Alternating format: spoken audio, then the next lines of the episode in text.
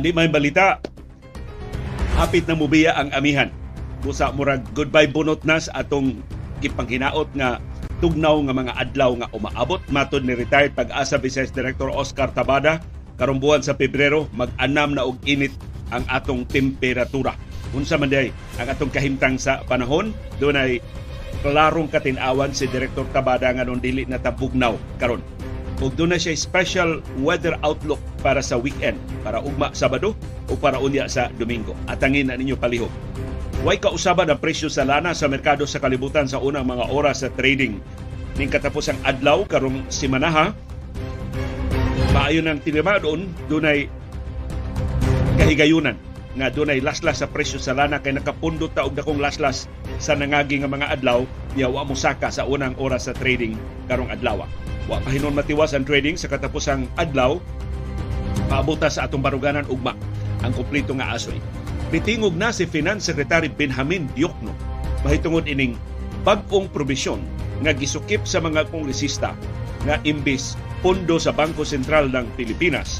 Ang dividendo na lang sa government-owned and controlled corporations o GOCCs o gamiton nga pondo sa Maharlika Investment Fund Mato ni Diokno, dili angay hilabtan kining pundo na sa gobyerno plus dako kay nagtrabahoon kay kanang usbon ang charter sa mga GOCCs.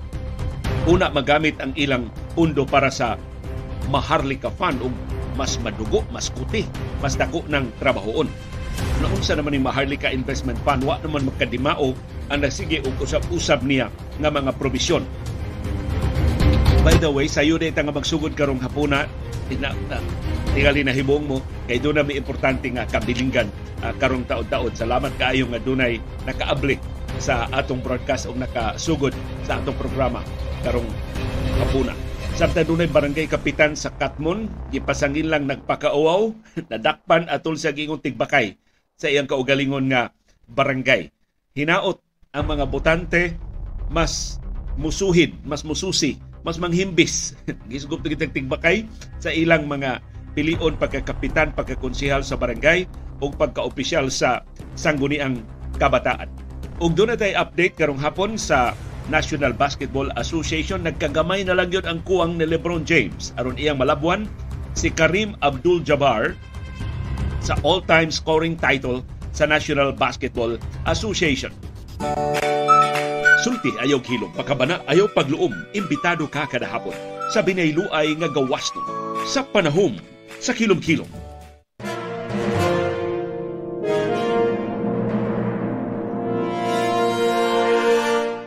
Malipayong umaabot nga kilom-kilom Subo, Kabisaya ng Mindanao, pay kilom-kilom kay sayo nga nagsugod sa atong programa. Unsa may atong kahimtang sa panahon, ang syudad ug ang probinsya sa Subo init og alimuot tibok adlaw karong adlaw. Ug finally gipasabutan ni Director Tabada ngano nga dili natugnaw ang atong kahimtang sa panahon bisan sa presensya sa amihan. Matod ni Director Tabada ni huyang ang amihan ug gipulihan sa init nga hangin gikan sa Pasifiko mo na hinungdan perting inita perting alimuutan nato. Sukad pa sa nangagi nga mga adlaw dinhi sa syudad ug sa probinsya sa Subo. Dunay panagsang huros sa bugnaw nga hangin. Pahinumdom nga ni apa ang amihan. Unahon nato ang special localized weekend forecast ni Director Tabada para ugma Sabado, Pebrero 4 ug sa Domingo, Pebrero 5. Ugmang adlaw Sabado, ma kita na tong adlaw, sunny. Dato pa init og hayag ta ugmang adlaw sa buntag, dayon mapanganuron ta og dunay patak-patak kapag uwan inig kahapon og inig kagabi. Ang atong chance of rain ugma 40% ra. Ang hangin 15 ngadto sa 25 kilometros matag oras north northeast. Ang temperatura init 25 to 30 degrees Celsius. Ang atong heat index 34 degrees Celsius. Mas bugnaw ugma kaysa karon. Karon ang atong heat index 36 degrees Celsius man. Inig ka Domingo, Pebrero 5, cloudy, mapanganuron ang atong kalangitan, dunay patak-patak kapag uwan, inig ka buntag ug inig kahapon dayon mapanganuron gihapon ta inig ka gabi. Ang chance of rain 40% gihapon unya sa Domingo. Ang hangin 15 to 25 kilometers per hour northeast. Ang temperatura 25 to 30 degrees Celsius. Ang heat index, ang aktual nga kainit mabatigan sa atong panit 34 degrees Celsius. So na ang atong special nga weather forecast para ugma ug sa Domingo puhon.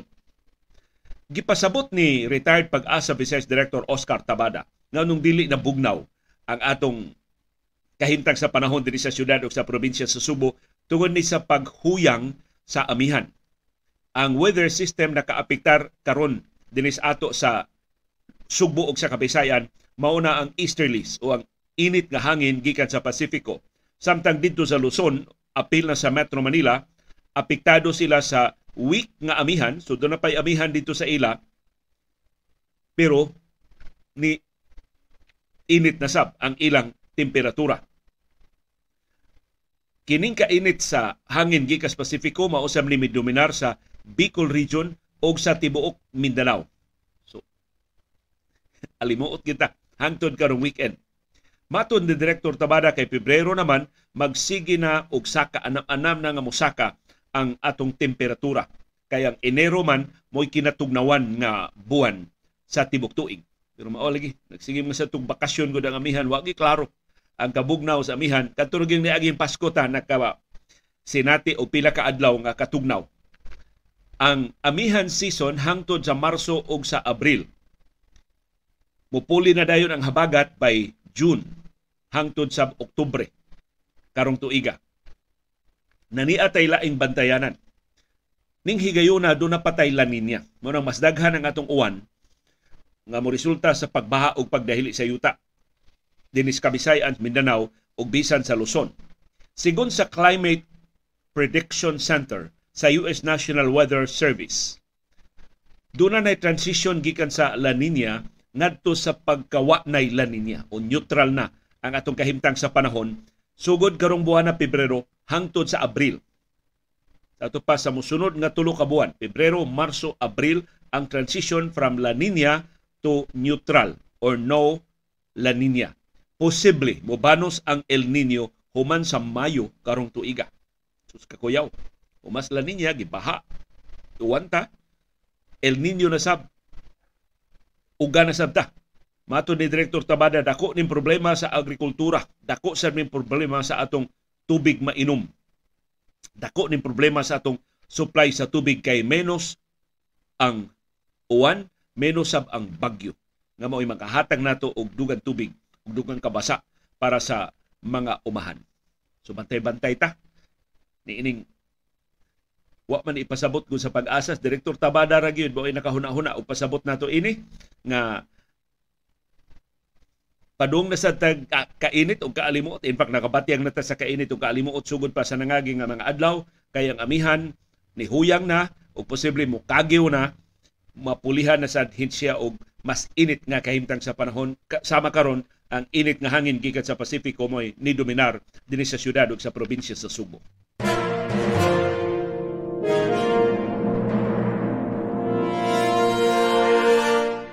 Nag-anam kadaghan ang detalye nga atong nahipo sa kalapad di iskadaot na himo atong kusog nga linog sa Davao de Oro atong Miyerkules sa gabi. Matod sa Philippine Institute of Volcanology and Seismology o PHIVOLCS niabot nag 745 ka aftershocks human sa magnitude 6.0 nga linog nga niigo sa Davao de Oro. Ang magnitude sa aftershocks gikan 1.3 hangtod 3.6 dili siya kusog pero makapa pugwat in town sa mga mulupyo nga gikang gilubat-lubatan sa linog atong Miyerkules sa gabi. Sigon sa National Disaster Risk Reduction and Management Council, niabot og 16 ka mga tawo ang konfirmado nga naangol sa linog sa Davao de Oro. Ang naigo mao ang lungsod sa New Bataan o kasilinganan nga mga lugar. Matod sa Office of Civil Defense, niabot og 52 ka mga infrastructure projects og duha ka mga panimay ang naguba. So kini mga infrastruktura naglakip sa mga dan nga nangagusbat tungod sa landslide human sa kusog nga tayog sa linog ang magnitude 6.0 nga linog nga niigo sa New Bataan sa Davao de Oro nakaguba sab og 14 ka mga eskwelahan. Matod sa Departamento sa Edukasyon nagkinahanglan sila 7 ka milyon ka pesos aron pag ayo o pagpabarog pagbalik sa naguba nga mga eskwelahan. Ang mga estudyante in town nga napiktuhan ning naguba nga mga eskwelahan ipaubos og alternative delivery modes. Sa, so balik na sab ni og online nga klase para sa mga bata kay wa man di man magamit ang ilang naandan nga mga classrooms. Og matod sa Departamento sa Edukasyon, ila sang paningkamutan nga mabalhin ang mga bata ngadto sa mas luwas nga mga classrooms kung dunay igo nga luna para nila. Otherwise, ang mga bata ibalik na sa online classes. So ingon na kadako ang kadaot gi bilin sa linog dito sa Davao de Oro.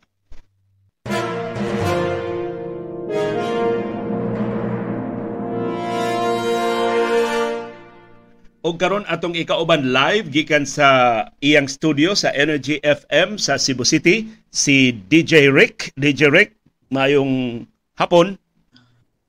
Mayong hapon Leo Lastimosa hinaot nga madunggan ra ko nimo unya uh, na ako karon sa among panimalay diri sa lungsod sa Konsolasyon oh, kay wala wa, kay duty ron. Ah, uh, ni absent ko le kay naay kalihukan ron sa Konsolasyon nga ako may muduma. So, okay. uh, alas 5 man akong duty dito niya, uh, kuan man alas 6 man magsugo din his lasyon so alanganin na so ni absent na lang ko. O kay para dili na ko magdali-dali kay dili sa dingon na kaduol ang kining venue. So nako ron sa atong lungsod sa Consolacion Lake kay tungod sad sa mga kalihukan kabahin sa Sarok Festival.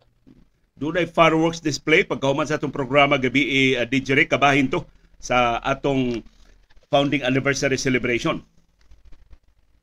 O timing ito nga paghuman programa leki para nindot ending na to.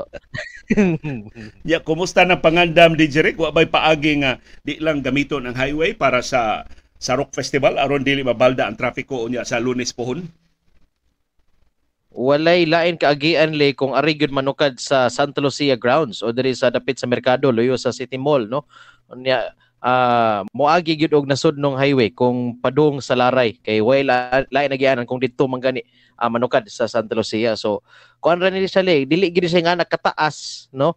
Ang kining parada after the contingents nga makaliko na sa tuo padung sa laray, uh, mahim manormalize sa dagdagan sa trapiko sa National Highway. Pero pila gid ka oras di Jeric nga maokupahan ang katunga sa National Highway? Uh, sa makausap magsugod na una pero wala pa nagi uh, announce until when no pero may tag mahuman na, na by 3 o'clock or 4 o'clock no ang kining uh, parada sa sa mga contingents nga moagis National Highway kay para ang mas taas magud nga stretch is kining sa uh, Iskina Laray padung na dito sa PNP Regional Training Center. Okay, na ba si President Duterte kuyog nimo Rick? I am always present, Leo. uh, Mr. President, uh, kada kong tamparos ini sa imong administrasyon. Nakaplagan sa autopsy nga gihimo ni Dr. Raquel Fortun karong adlaw nga wa man dayto tarungan ninyo susi ang pateng lawas ni Kian de los Santos pila ka tuig na ang nilabay wa gani gihiwa ra kuno PNP wa gani ablihi ang pateng lawas duna pa kunoy mga bala naa pa susud sa pateng lawas hangtod karon Nya naigo man day kuno to sa liog, naigo sa o si Kian de los Santos, wa man mahibaw ibisan sa autopsy sa Public Attorney's Office o sa PAO. Barato gid kay itong kinabuhi atol sa imong administrasyon, Mr. President? Uh, ang one libre gani. uh, yung si Kian de los Santos, hinukay na lang eh. Uh, the uh, second autopsy was done or uh, hinukay kasi na kasi yung bangkay niya kaya nag-expire na yung stay niya doon sa gilubngan niya. Uh, kaya dapat kung barato magayang pagkuwas kinabuhi, dapat barato din ang lubnganan. Pasabot ba ni Mr. President kung sabor atong PNP og ang PAO? Kaingon na mo og nag-verify ang PAO o doon na siya paningkamot gyud nga mahibaw ano sa tinuod nga nahitabo ni Kian de los Santos? Eh, lahat naman eh. Y- yung sa aking administration, that is the real unity. Kasi takot sila sa akin lahat. Taita. despite ini di ka mo atubang sa International Criminal Court, asa man imong konsensya Mr. President? Ah, mayroon pa lang ganun. Wala naman kasi ako. I do not remember na may konsensya ako. Di kalainan, Mr. President, kamura sang Pastor Kibuloy ang mga tubangay niya, pulos mo wanted? Ah, hindi naman Pilipinas naman ito eh. Kasi wanted sa US. Ah, ako wanted sa ICC. And ah, baka sumali na lang kami sa wanted uh, pangga. Pero, Mr. President, kung ipadakop jud ka sa International Criminal Court, unsa may imong plano, unsa may imong mga legal remedy sab nga nahuna-hunaan? Simple. Unsa man? Magsakay ako ng jet ski, magpunta ako ng West Philippine Sea, magpatabang ko sa kong best friend nga insect. So, Ay, that is number one. uh, I have many options. sa ato pa, ang first option nimo political asylum ka sa China. Yes, my Ikaduha? best friend. Uh, actually, that's that's actually that's the second. Yung una, yung the easiest way Oh. that I can do is go to my best friend. Oh. To Kinsa man? pastor. Pastor. Kasi, Si Pacquiao. Pacquiao yan eh. Pastor Apollo si Kiboloy. Pacquiao. ay, lang, ay nalagbalik ka, Mr. President, kay Ah, ah. ma, mapasangilan That is- ka nga wa pa maayo sa imong kabastos. Na- yan yung nakasulat sa jersey niya sa basketball. yan yung nakasulat.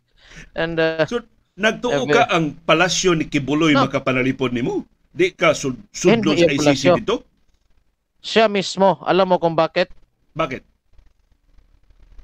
Eh, he will just say, sasabihin ko lang stop. Hindi mag-stop na yung ICC. Wa gani siya ka-stop sa COVID-19? Sabihin mo lang stop. Eh, mo, makastop kayo sa glinog. Eh, ICC pa ka. Pero Mr. President, din imang timaan ni nimo. Si Presidente Marcos may kay musulti at tubangas China nga migo ta, maukini, great partner ang China sa paglambo sa Pilipinas. Pila ka adlaw human siya pagduaw sa Beijing, iyang gihatag ang access ang US troops sa atong siyam na ka mga basing militar. Wa ka mahadlok Mr. President may lang ni Marcos atubangan. Mayroon mga sa tubangan. Tapos, yung amigo ang China, yung sa tuo ni Marcos kasi feeling insect din ito eh. Kasi abig gamay mata. Ah, So tiyaling Tungod may sa lang kaya na mo himas-himas nimo pero doon na nila in plano. oh, nagamay-gamay lang ng mata. Wa na no nakita ang kamatuoran sa Pilipinas. But, uh, anyway, So ikaw, gawa sa pagdupa sa Marcos administration, doon na ba kay laing panagang? Ah, adto ko sa kingdom. Asa? Uh, kingdom. Kingdom. Mo manang oh, mo manang kuan, mo manang ngan sa sa dito stadium ni pastor. Wa kay plano mo ari sa radio station at bang sa karaang ABS-CBN Cebu? Ah, wala. Ah, ang layo-layo na. Ah, it needs an acknowledgement. Uh, when I go there, magbabayad ako and it needs an acknowledgement receipt. In short, AR. Eh, AR gyapon ha? Acknowledgement receipt. Oo. Ah, kasi magbayad ako, magpa-commercial ko balik. Oo. Nabas Mayor Lai Kuyog nimo, Mr. President? Of course, kung asang presidente naasad ko.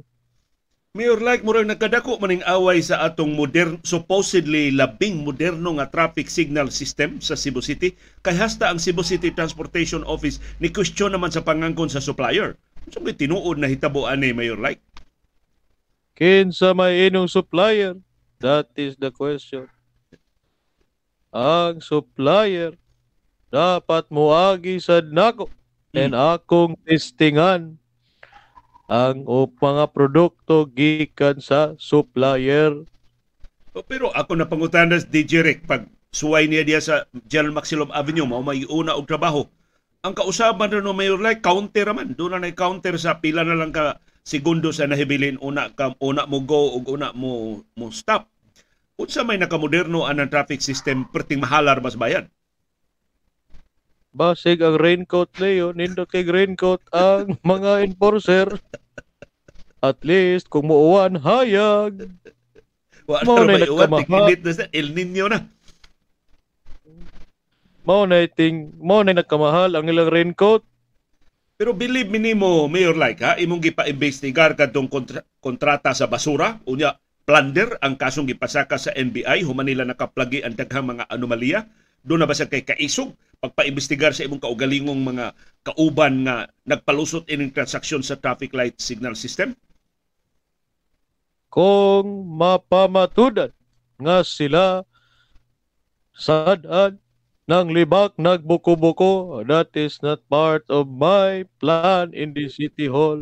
O inyong imbestigahan imbestigahe basta ay lang ko apila Unya, Mayor Like, dakog kahigayonan kitay masunod nga host sa palarong pambansa. Lain na sad ning ah, accomplishment sa imong administrasyon. Unsa naman ta ka-ready anang maong nasudnon nga kalihukan? gusto mo SRP na sad Murag sports center tele ni Mayor Like kay palarong pambansa man. magpahimo tag oval O, ang sa una why stage dito naghimo tag stage Why grandstand? Naghimo ta grandstand nga Oo. ang atop way klaro Oh. na initan. So Eh, oval na lang ini- mahimo. Oval na lang yun. Adto gyapon ta sa SRP. Unsa man ka kaseryoso Mayor Like nga ang City Hall ibalhin og SRP? Kung nanay pondo, Na aprubahan na ba to ang budget para sa bagong City Hall building? Dulan man tong usa ka bilyon ka pesos? naaprubahan man kani akong 50 nga proposal basig aprubahe sa ninyo para ang atong opisina ang opisina sa konsehal, ang opisina sa vice mayor, and ang opisina sa mayor. Ang akong opisina dako o di na maghuot kay kung didto Leo maluag ang akong opisina. Sus kadturo bang dayong biya? Ah, pagbiya ba nimo City Hall Mayor like nga napulihan kan Tami Osmeña? Nakit-an ra ba nila usag yun ka andana sa bagong building City Hall ibang imong gipangbutangan og mura og mga lights bitaw og mga imnanan or kana mga entertainment area? Unsa man to imong plano ato? Himuon to nimong concert hall with the Mayor Mike Rama Band. Naman ko'y banda. Pero, of course, it needs light. Pero ang light, green, rapodog yellow. so wa na to imong minus one nga CD na nadyo kay live band yes, I have a live band. Akong CD, may wa na, gibutang skilid. O wa ko'y live band, naamang ko'y USB. pero Mayor like diin magag ideya nga ganahan ang mga tawo nga mukanta ka nakasiguro ka? Sure gid mo. Sure gid mo nga ganahan mo kanta. Ako ra may ganahan mo kanta. Mayor Pero like na ba si Madam President Koyog nimo Of course. Hello. Hello. Hello, Leo. oh It's clear Hello, audio. Madam President. Nagkagubot naman ning maharlika bill, Madam President. Karon si Diokno na may ni question nga nung i-appeal man ng dividendo sa GOCCs. At tuunta tong kwarta na lang sa Bangko Sentral. Di sad kuno gamiton ang Bangko Sentral kay tiyalig dili na makapalalipod sa nasudnong ekonomiya. Ikaw may nagpatuo nga ngilngig nga ekonomista, Madam President. Unsa may mong ikatambag sa administrasyong Marcos nagkatuiris naman ni sila sa nakalilain na lang ang mga bersyon sa maharlika. Well, I think that will really be approved, Leo. That is just a bill as of the moment. Mm. But if that will be approved, that will be an act. So right? maharlika That act will be an act. Yes, Unsa? Maharlika Act. Oh. Yes. Maharlika Act. And as what you've said, I, of course, I understand some Bisaya. Sabi mo, gubot. Oh. So it will be called Gubot Maharlika Act. In short, GMA. Perfect. Gigigan ni mo, Madam President. So, unsa mang bersyon na ang makalusot ani eventually sa imong tanaw? Kanang gubot. Kanang concern, Madam President, the ekonomista magid ka, nga kung ang maharlika mapasar sa iyang bersyon karon madanihon ka ini, abli ka ini, mahimo ning i-exploit sa mga criminal syndicates o sa mga money launderers. Yes. And they will make a launder shop. So gituyo din ninyo. Leo? Gituyo ni ninyo, Madam President. Actually, no. Pinan- pinanindigan lang namin. Pastilan, unsa may ugma ining nasura ubos sa inyong pagduma ni Marcos ug ni Duterte, Madam President? Well, as what you've said, nagkakagulo-gulo na, di ba, Leo? It's also gulong Marcos administration. GMA gyapon. GMA pa rin.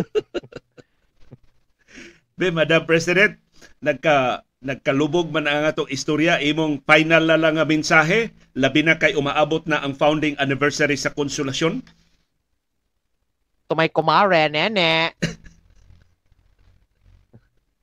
to the mother of all nations. Kasi I am like you, nene. I'm also a mother. But buti ka pa, may Nilo. Ako wala ng Nilo. Yung Mike doesn't love me anymore. But anyway, I congratulate you for your 103rd founding anniversary. And I thank you, Leo, for inviting me this week. No? And all I can say is, ang saya-saya ng segment na to, no? And my message for Nene, Uh, kumare, please reserve me one sarok, yung kid size. Thank you. salamat Madam President Mayor like sa imong mensaheng Mayor Nene Aligado sa pagsaulog sa founding anniversary sa Lasyon Good luck and sakto imong desisyon, ma'am.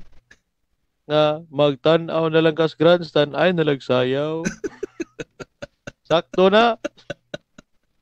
nagkipadungog-dungog ana Mayor like Wala. Wala. Di ko gusto. Di ko gusto mo duel ana Leo kay Uh. basig mas slide niya ko sa storya.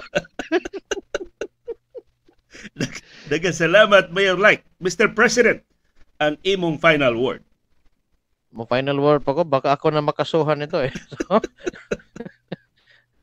Ah, ano lang. Ah, basta nandito pa ako, hindi pa ako hinuhuli. Ah, I will still be with you. Salamat. Salamat, Mr. President. DJ Rick, salamat kay sa imong pag-organisar na sab ining atong ilingig kay panel karong hapuna. Away sa payan Leo, daghang salamat sad nga timing ra sad nga ni sayo tag sugod karong hapuna. May lagi align. imong hinapay mo rag ready na sa event karong alas 6.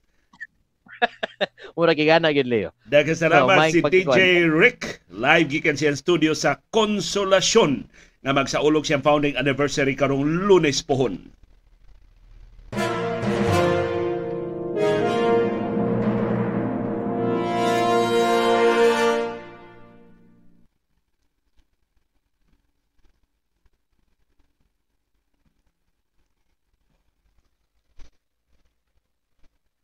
O kumusta man ang inyong pagpangandam sa panihapon? Kami nagpalaban mi sa gamhanang kape ni si Ronald Lim. Aron nga makalahutay mig atubang ninyo sa atong ah, programa karong hapuna. Daghang kay salamat sa inyong ah, pagtan-aw bisan kung masayuta kaysa naandan sa atong ah, pagsugod karong hapuna. Daghan ang ni-react atong nahitabo sa Davao kapait ni kuno sa eskwelahan pero mao lagi na kasagaran sa maguba dayon ang mga government infrastructure projects kabantay mo ang mga private buildings murag menos kayo og guba kung dunay mga linog dunay mga bagyo pero ang atong mga estrukturas gobyerno hilabihan katandugon aritas maing balita. Steady. Wa mausab ang presyo sa lana sa unang mga oras sa trading karong adlawng Biyernes. Pero dako ang kahigayunan nga mas ubos ang presyo sa lana karong simanaha kung ikumparar sa niaging simana. Sa ato pa dunay chance nga dunay laslas sa presyo sa lana nga atong mapahimuslan unya sa Martes puhon sa sunod simana. Magpaabot ta sa mga eksperto sa industriya sa lana, apil na sa taga Department of Energy sa ilang tanaw kung doon na ba'y laslas o permanente ba o musaka ba simbako ang presyo sa lana dinhi sa Subo ug sa bambahin sa Pilipinas. Nagpaabot ang mga oil traders o mga timaan sa pagsulbong sa fuel demand sa recovery na sa China. Ang ilang gipaabot musaka ang konsumo sa lana sa China padayon pa nila nga gipaabot matinuod ba o kung maka-offset ba sa pagluya sa ekonomiya sa ubang kanasuran sa kalibutan including the United States. So dunay nagkasungi nga mga signals sa ekonomiya sa Estados Unidos ni Paskog, ni Huyang, ni Paskog, ni Huyang. So karon gitan-aw sa mga oil traders ang second biggest economy sa atong planeta ang China kung makarecover ba karong nangabli na pagbalik human sa paglibkas sa daghan uyamot nga mga COVID-19 restrictions.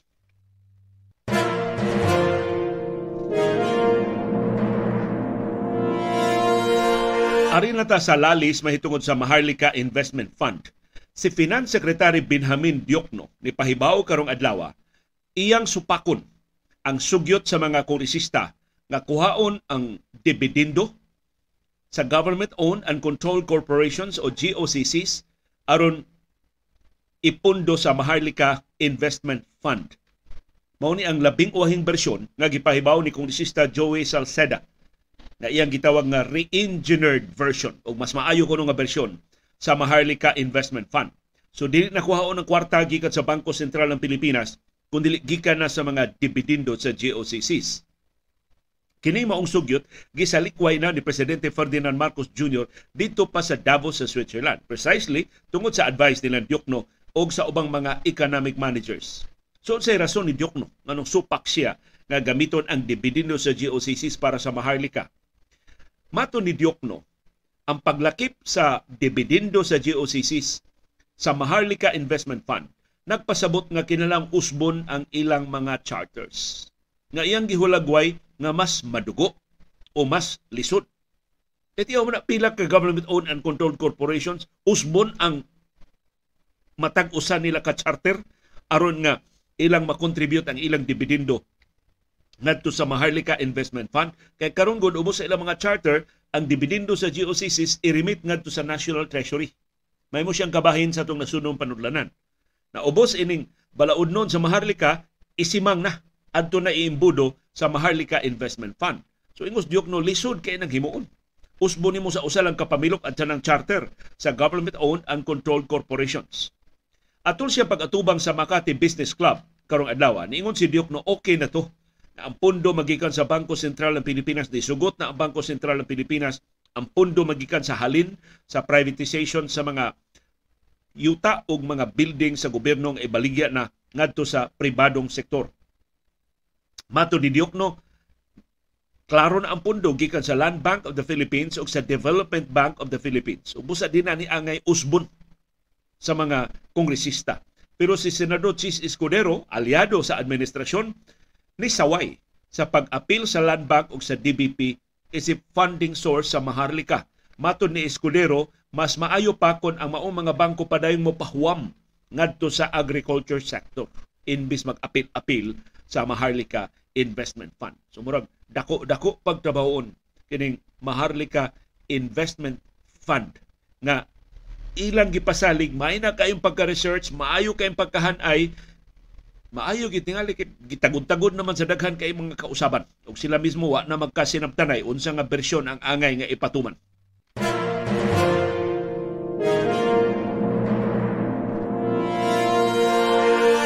Samtang mangandam ta sumaabot nga eleksyon sa barangay ug sangguni ang kabataan ni ay example sa atong mga botante sa mga barangay kapitan nga angayan natong isalikway sa maabot nga eleksyon.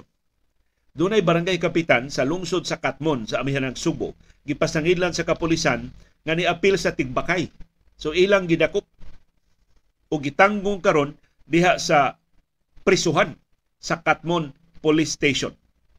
Gipasangidlan siya nga niapil sa Tigbakay sa sitio Ilaya sa barangay Panalipan sa lungsod sa Katmon. Ang nadakpan giila sa kapulisan nga si barangay kapitan Marlon Rule 47 anyos, barangay kapitan sa Panalipan sa Katmon. Nadakpan uban ni Barangay Kapitan Marlon Rule mao si Steven Ulingay sa Barangay Panangatan sa lungsod sa Sugod, Dennis Kabahog sa Barangay Bao sa lungsod sa Sugod o Francis Hyunson sa Barangay Flores sa lungsod sa Katmon. Gipasangilan sa kapulisan si Ulingay nga maoy masyador. Samtang ang duha nga nanakpan si Kabahog ug si Hyunson na niposta sa Tigbakayan. Na-recover sa kapulisan sa ronda nga gihimo dito sa panlilipan sa Katmon ang kwarta na 7,950. Gidudahan nga kita to sa Tigbakay. Unya dunay duha ka fighting cocks. Duha ka sunoy igtatari nga nadakpan sab. Mas daghan pa kuno ang itambong sa Tigbakay pero pagrondas kapulisan nakadagan og kinirang upat mao nadakpan ang barangay kapitan og tuto kag gipasangilan nga mga sugarol sa Tigbakayan. So palihog kung tinuod man pasangil batok sa barangay kapitan sa panalipan sa Katmon, himuon ni natong leksyon mga butante. Tarungon natong himbis ang mga managad pagka barangay kapitan, pagka barangay konsyal o pagka opisyal sa sangguniang kabataan aron ligdong ang liderato sa mga barangay o sa SK makatabang sa pag atiman sa labing patakan o labing dinalian nato nga mga panginahanglan.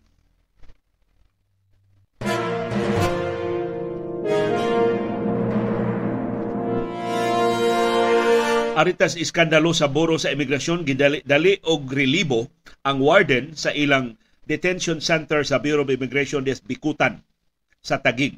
Human ni tumaw ang mga pasangil na grabing pagbaha sa kwarta diha.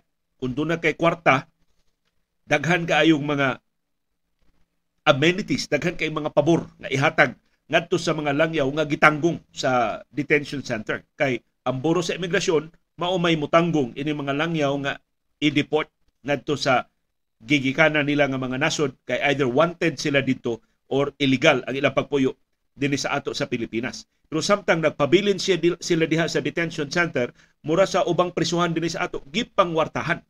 Kung gusto silang smartphone, bayad. Gusto silang sigarilyo, bayad. Gusto silang inom, bayad. Gusto silang drugas, okay ran, basta bayad.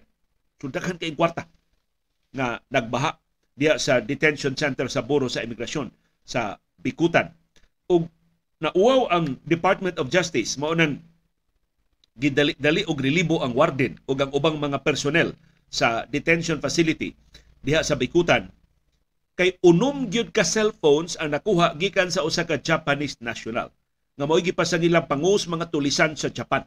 Ug mao nang kinahanglan na siya i-deport nga sa Japan aron atubang sa mga kasong kriminal iyang giatubang dito nga iyang gi, gipasaka batok niya dito sa Japan In fact, gipasangin na sila nagsige og panuli sa Japan by remote control. Ginamit ko ng usa ka application online ilang gimaniubra gitulis ang mga kompanya dito sa Japan. I don't know, sila ba'y nag-coordinate sa aktual nga mga tulisan dito or online ba ang tulis nga napahigayon. Kay hashtag DOJ wa may klaro nga detalye. Pero nabastos pag-ayo ang Department of Justice ug ang Buro sa Imigrasyon kay unom ka iPhones ang nakuha gikan ini maong piniriso. Grabihan no? unom ka iPhones.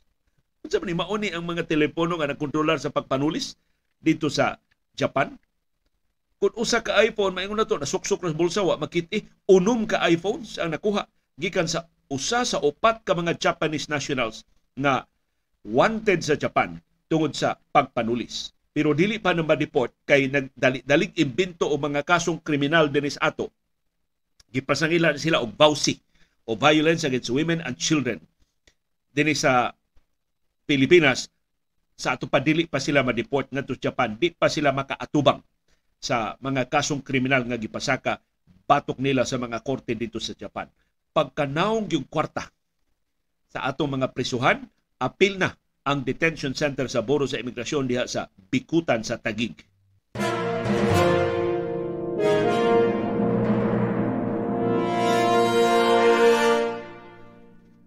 Nakugang ta ining findings ni Dr. Raquel Fortun, ang inila nga forensic pathologist sa Pilipinas.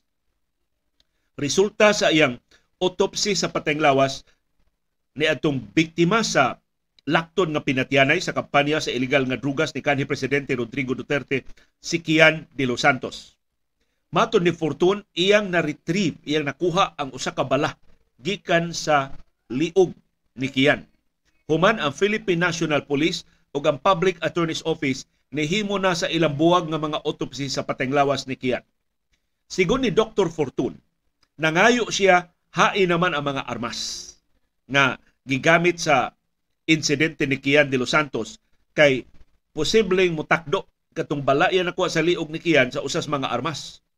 Pero giingnan lang kuno siya sa mga polis, wa na ang mga armas na apil og kasunog sa police station. Doon na ba'y police station nga nasunog og naapil ang mga armas? Grabe ha. Kamaayog yung mani, maniobra sa kapolisan.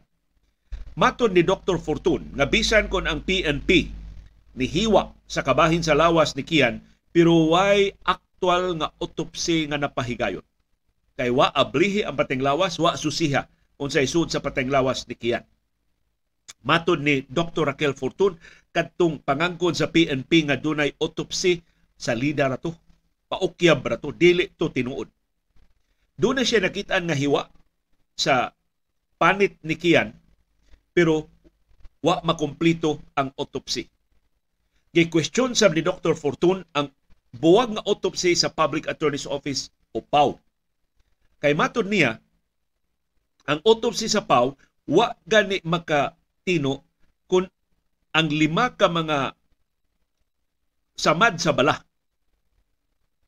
Samad pinusilan. Nga nakitaan sa patay lawas ni Kian unsa man to sila? Entry or exit points sa bala? Mao to gisudlan o mao to gigawasan sa bala? Why klaro ang resulta sa autopsy sa Public Attorney's Office. So gidudahan ang PAW kakonsabo ra sa kapulisan pagsabotahe sa mga ebidensya batok sa kapulisan nga patay ni Kian de los Santos. Base sa autopsy ni Fortune, dunay gunshot wound sa wa nga bahin sa dunggan ni Kian. Close range. So gidut-an to pusil ang iyang dunggan. Unya, doon na say laing bala diri sa wa nga kilid sa iyang apapangig, sa iyang u. Og ang duha ka bala ni gawas sa tuo nga bahin sa u ni Kian de los Santos. Gawas ining iyang duha kasamad sa u nakitaan sa Dr. Fortun dunay laing samad pinusilan sa tunga-tunga nga bahin si ang buko-buko. So dito tinuod na laban to Kian de los Santos gibuko-buko man. Why exit point ang maong samad? So gipusil siya buko-buko. Wa man mugawas diri tubangan, wa may buslot ang atubangan nga bahin sa lawas ni Kian. So matod ni Dr. Fortun, mauni iyang gipasikaran sa iyang pagtuo, wa gyud maablihi ang pating lawas ni Kian. Wa gyud complete autopsy nga napahigayon. O posible ang bala na pasud sa iyang pating lawas. Si Kian, 17 anyos pa, sa iyang gipusil patay niadtong Agosto 16, 2017. Sa ito pa, unom katuig na ang nilabay. Gipasangilan siya nga ni Sukul sa anti-drug operation sa kapulisan sa Caloocan. Pero ang CCTV nagpakita nga ang mga pulis ni Birania pa dong sa ngit-ngit og dito nakitaan ang iyang patayng lawas. Usa ka tuig human sa insidente, ang tutok ka mga pulis nga responsable sa pagpatay ni Kian gikonbikto sa kasong murder sa Caloocan City Regional Trial Court. So, wa patakahibaw sa kinatibuk-an nga kabangis sa kampanya batok sa illegal nga drugas ni kanhi presidente Rodrigo Duterte hinaot mo tumaw pa ang dugang mga ebidensya unsa gyud ka pintas ang lakton nga pinatyanay nga iyang gipasiugdahan nga karon under investigation na sa International Criminal Court.